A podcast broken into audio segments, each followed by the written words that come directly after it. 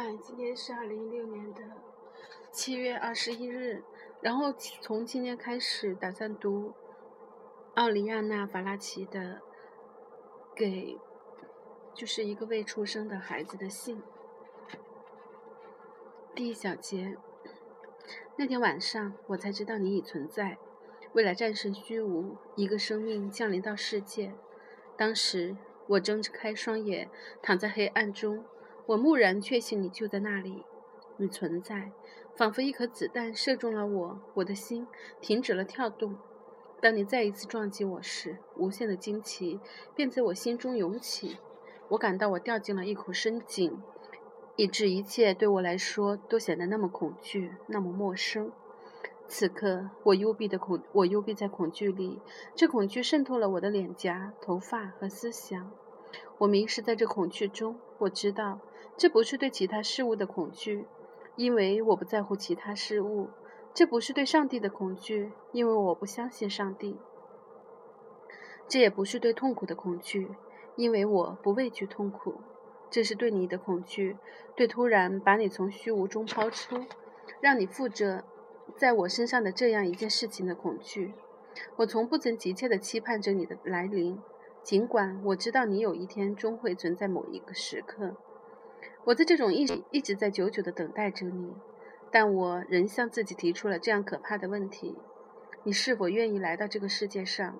是不是有一天你会带着责备的心情冲着我大声呼喊叫？是谁赋予了你权利让我降临到这个世界？你为什么要把我带在这个世界上来？为什么，孩子？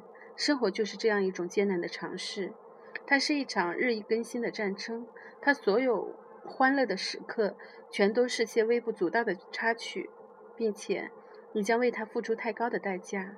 我怎能知道，把你遗弃将会更好？怎能认为你的确不愿意返回沉默？你无法对我说这些，因为你生命的诞生仅仅是一团勉强形成的细胞。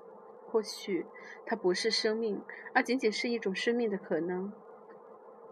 我希望你能帮助我，哪怕是点一次头，使用一种暗示。我的母亲就曾要求我给她这样的暗示，这也就是她把我带到这个世界上来的理由。你看得出，我母亲并不希望我来到这个世界。我的生命实际上起始于他人粗心的某一瞬间。为了不让我诞生，她每晚把药丸溶在沉水的杯中，然后流着泪吞下它。她坚持喝那种药水，直到那天晚上，我在她身体里挪动。挪动给了他重重的一蹬，让他不再，要他不再抛弃我。当我给他这种暗示时，他正好把那杯子举到嘴边。他立刻翻过杯子，倒掉了杯中的水。几个月后，我被有幸，我便有幸来到这个世上。但我不知道这究竟是祸还是福。在我幸福时，我认为这不错；当我不幸时，我感觉这很糟。但有一点我敢肯定。即使在悲哀的时刻，我也不曾为我生命的诞生痛感惋惜，因为我认为世界上再也没有比虚无本身更糟的事情了。让我再说一遍，我不害怕痛苦，因为我们是伴着痛苦而降生，随着痛苦而成长的。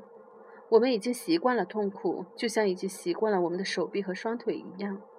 事实上，我甚至不害怕死亡，死亡至少意味着你诞生过一次。至少意味着你战胜过虚无一次。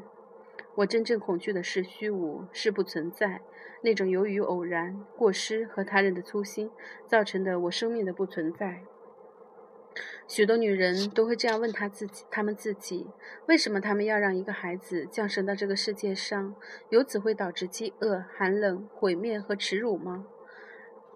他会被战争和疾病杀戮吗？他们放弃了那种饥饿将会被满足、寒冷将温暖的希望，否定了人的一生将有忠诚和尊敬相随的期许，抛弃了人会把生命奉献给消除战争与疾病的任何努力。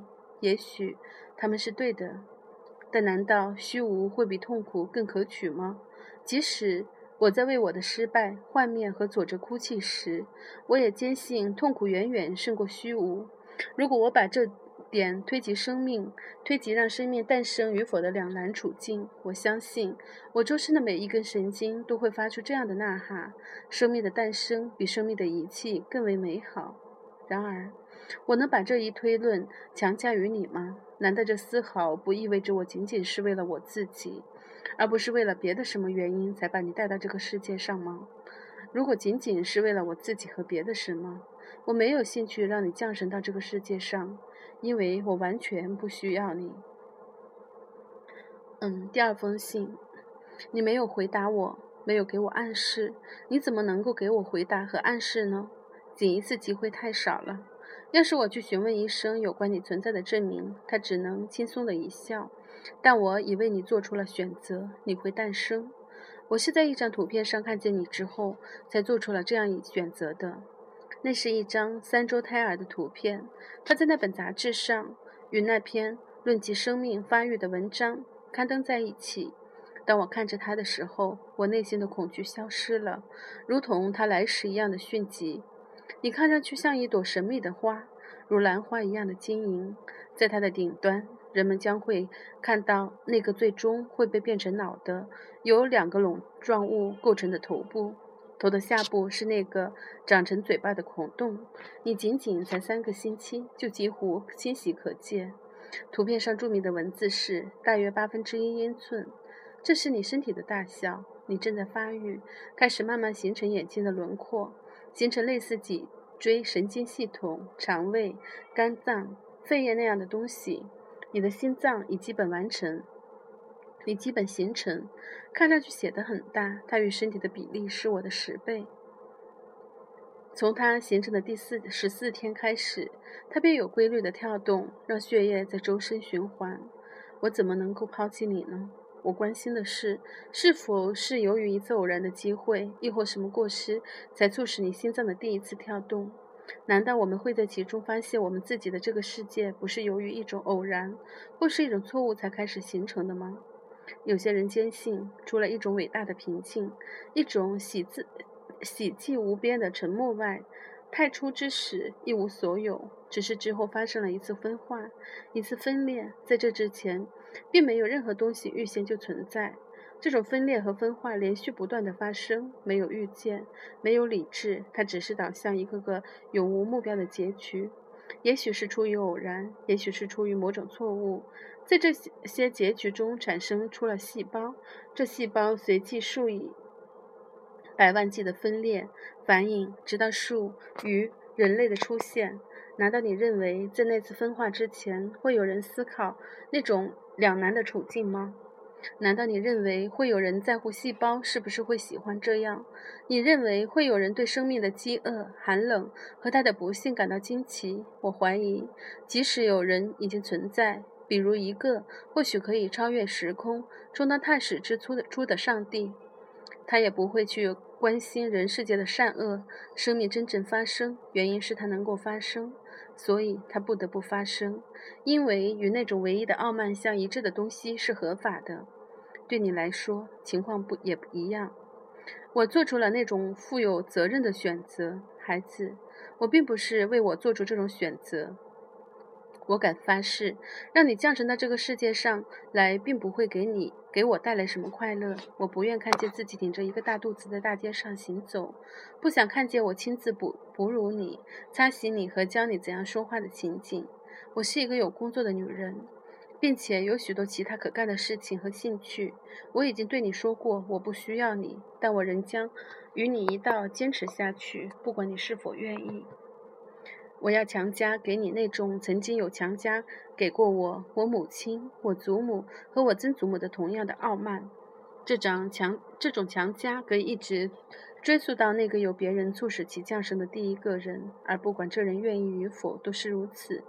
或或许，要是他或他有公机会做出选择，那他就会由于恐惧而做出这样的答复：不，我不想诞生。然而，又有谁征求过他们的意见呢？所以，他们出生、生活，并且在给予他人生命之后又死去。这些被给予生命的人，同样也没有机会做出选择。千百年来，每个人的情况都是如此，直到轮到我们。每一次都是凭着这种傲慢，我们才得以降生于世。如果没有他，我想我们根本就不会存在。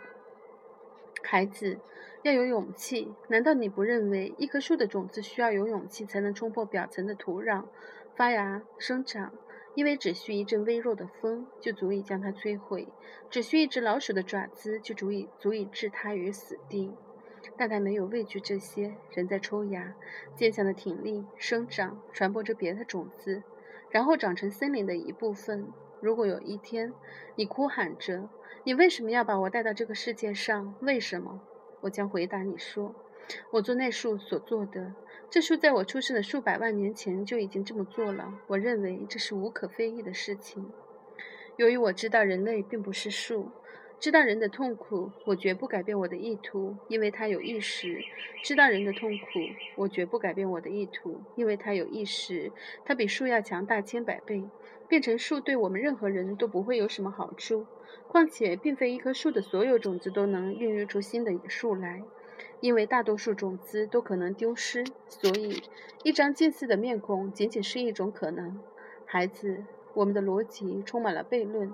比如，当你在谈论某事的一瞬间，你实际上已看到了它的对立面。你甚至会认为那对立面和你所谈论的事情同样的合情合理。我明智的今天，也许会被那手指转动的声音所改变。事实上，我已经决定做个单身的女人。